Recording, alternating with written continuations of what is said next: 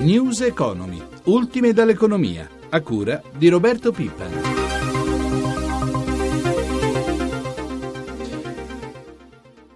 Buonasera da Stefano Marcucci, eh, benvenuti alle notizie di economia. I dati del rapporto Istat 2014, un quadro del paese a macchie di leopardo, così l'ha definito il presidente dell'Istituto di Statistica Antonio Golini, con un sud sempre più lontano e arretrato rispetto al resto d'Italia. 3 milioni di famiglie sono in difficoltà economica perché nessuno dei componenti è occupato.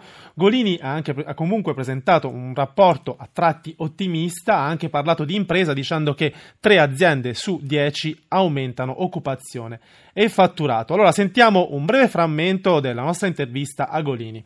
È azzardato scrivere la recessione è finita, forse dovremmo dire la recessione può finire. Ci sono imprese e zone che vanno bene, vanno avanti, creano occupazione e quelle imprese che non hanno saputo innovare, non hanno saputo mm, dare forte incremento al proprio capitale umano, eh, sono state distrutte dalla, dalla crisi.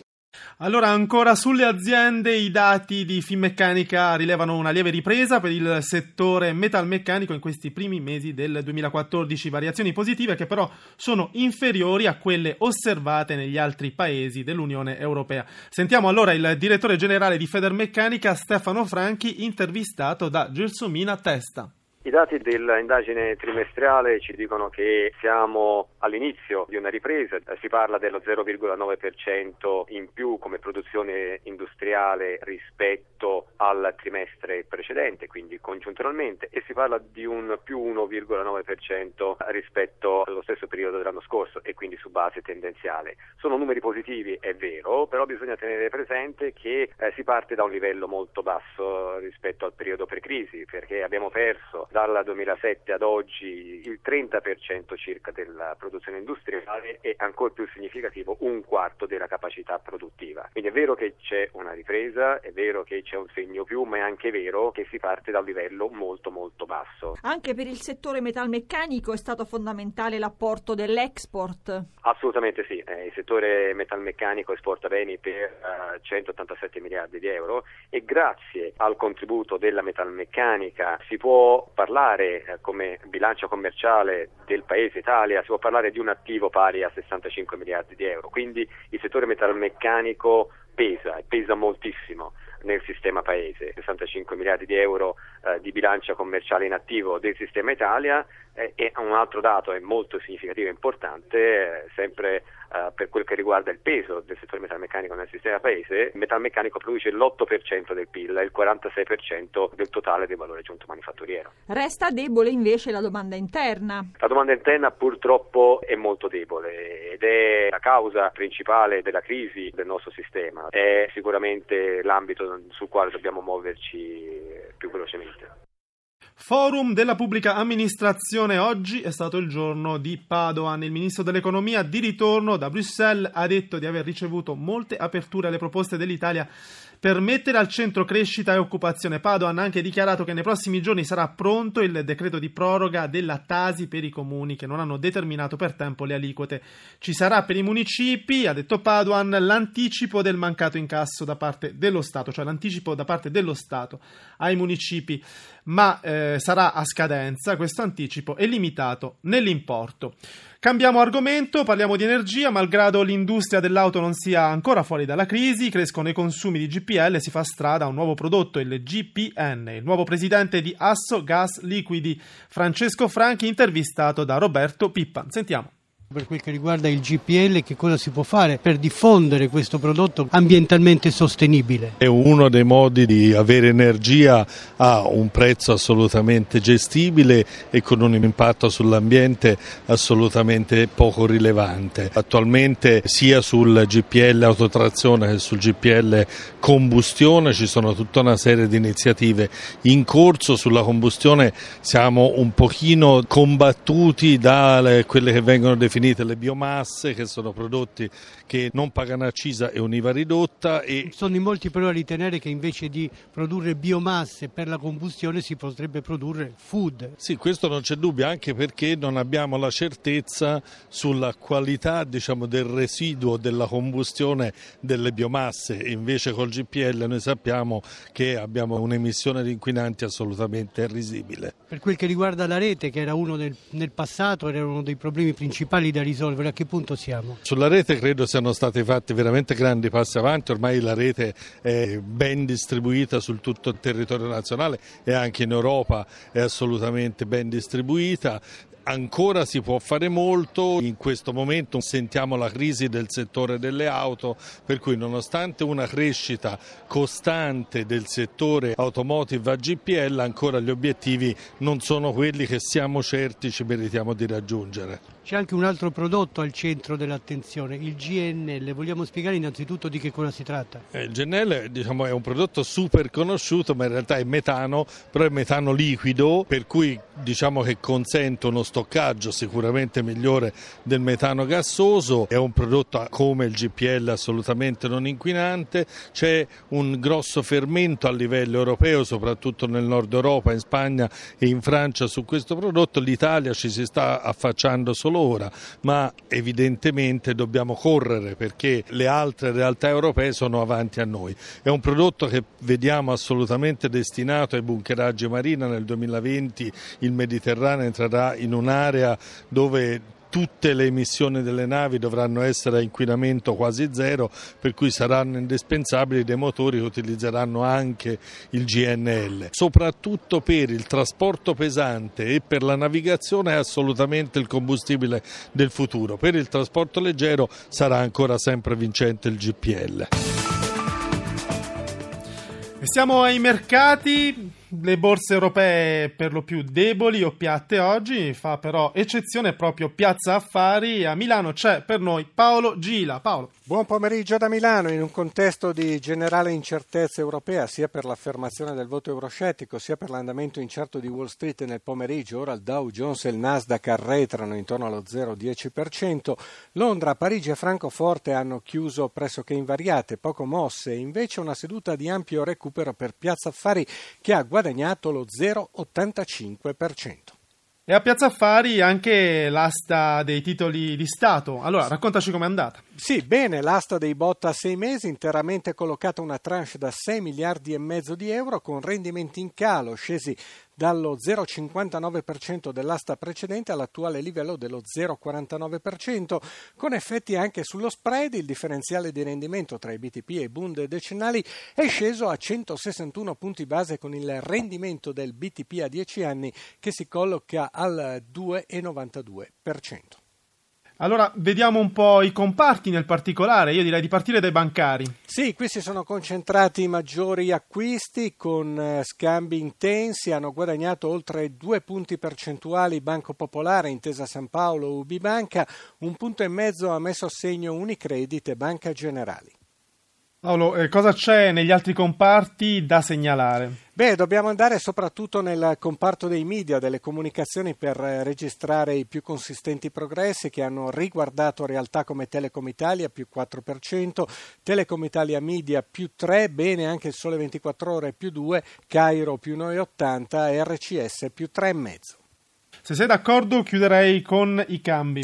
L'euro si è indebolito, è scivolato sotto quota 1,36, lo vediamo ora a 1,3595. E di questo parleremo presto con il nostro analista. Intanto ringrazio Paolo Gila e do la linea a Marino Masotti.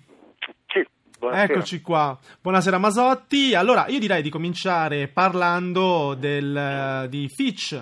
L'agenzia di rating Fitch oggi ha dichiarato apertamente che il risultato elettorale italiano è piaciuto ai mercati perché dà forza a questo governo, crea stabilità, incore- incoraggia lo stesso esecutivo, lo stesso Renzi, a proseguire il percorso di riforme annunciate. Insomma, c'è la possibilità anche che eh, il, il, nostro, so, il, nostro, debito pubblico eh, migliori il suo rating, il Beh, suo sì, voto. Certo, sì, sì, sì, Fitch ci ha pensato sopra qualche giorno in più e poi ha emesso il suo verdetto positivo dopo aver visto comunque il mercato reagire molto positivamente lunedì con questo forte rialzo sia di Piazza Affari che del BTP.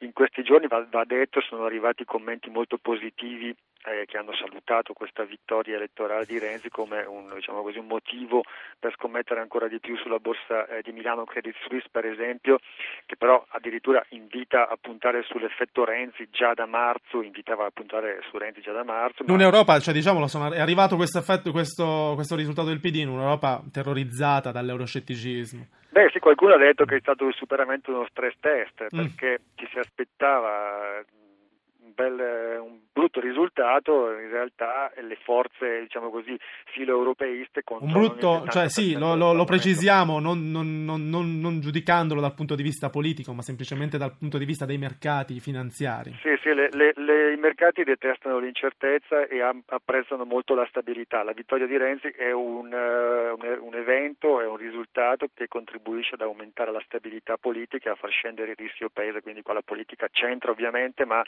stata di una valutazione di mercato. Comunque un, un, un, broker indipendente come può essere Morgan Stanley, che ha scoperto Renzi da poco, ma è già Tony Entusiasti, usa e dice che per risolvere i problemi dell'Europa c'è bisogno della Renzinomics, quindi è già inventato anche una parola, in questo caso non si tratta di politica, ma si tratta di valutazione di mercato.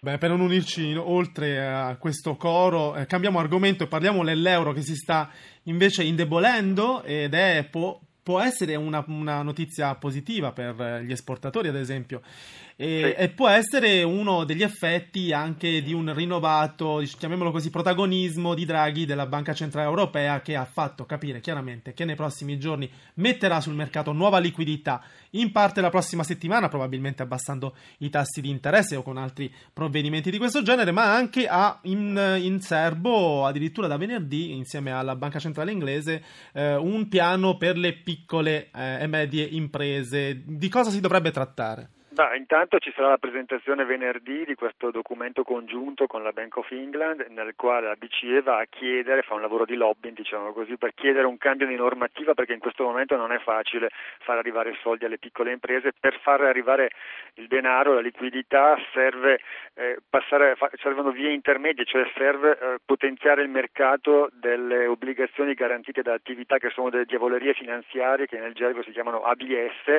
senza entrare troppo nello specifico eh, sono obbligazioni che dovrebbero essere emesse dalle banche che in questo momento però non le emettono perché sono diciamo così, sfavorevoli, cioè le condizioni non sono favorevoli. Draghi insieme alla Bank of England vorrebbe invece intervenire affinché ci sia un cambio di normativa che renda queste obbligazioni più eh, facili da emettere. Quando ci sarà questo mercato la, bank, la banca centrale probabilmente comincerà ad acquistarle e in questo modo farà arrivare soldi alle piccole imprese. Le perché piccole è importante? Perché le piccole imprese valgono circa l'80% dell'occupazione. dell'occupazione. Certo, certo, grazie. Grazie a Mario Masotti per questa analisi. Andiamo avanti.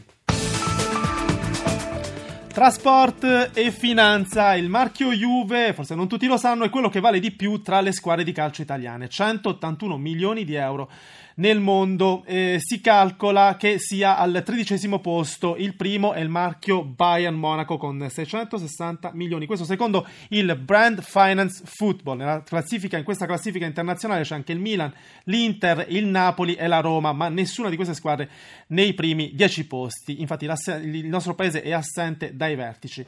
Ferdinando Tarsitani ha intervistato Alessandro Vocalelli, editorialista della Repubblica e del Corriere dello Sport. Sentiamo è la fotografia in questo momento della posizione in classifica del movimento italiano più che del calcio italiano, del campionato italiano, insomma riflette le difficoltà strutturali in questo che è lo sport chiaramente più popolare del paese. Qualche anno fa eravamo noi sul tetto d'Europa, adesso siamo in una situazione di difficoltà. Io credo che quello che di poco è stato fatto in questi anni anche come capacità di creare strutture, di rendere appetibile il calcio italiano finisce poi per influenzare anche l'opinione di chi deve stilare appunto il valore del brand delle società che è comunque il valore del brand del calcio italiano in questo momento.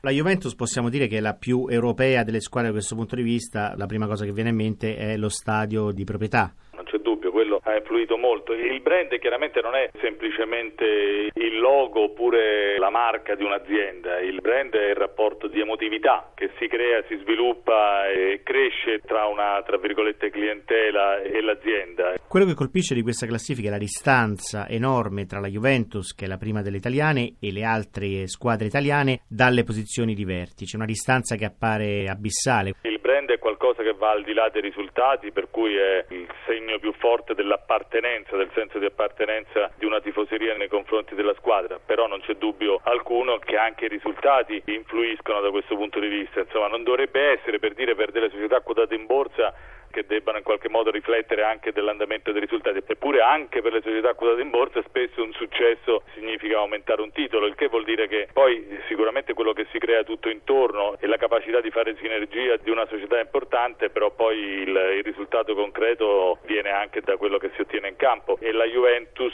che pure domina in Italia, in Europa ha grandi difficoltà. Non è un caso, mi sembra che non sia un caso che società come il Paris Saint-Germain che escono dai confini nazionali nazionali si propongono come forza europea, poi finiscono per eh, vedere aumentato ancora sensibilmente il proprio brand. Con l'economia ci fermiamo qua, io sono Stefano Marcucci, grazie per averci seguito, grazie anche a Mauro Zaninotto in regia, buon proseguimento.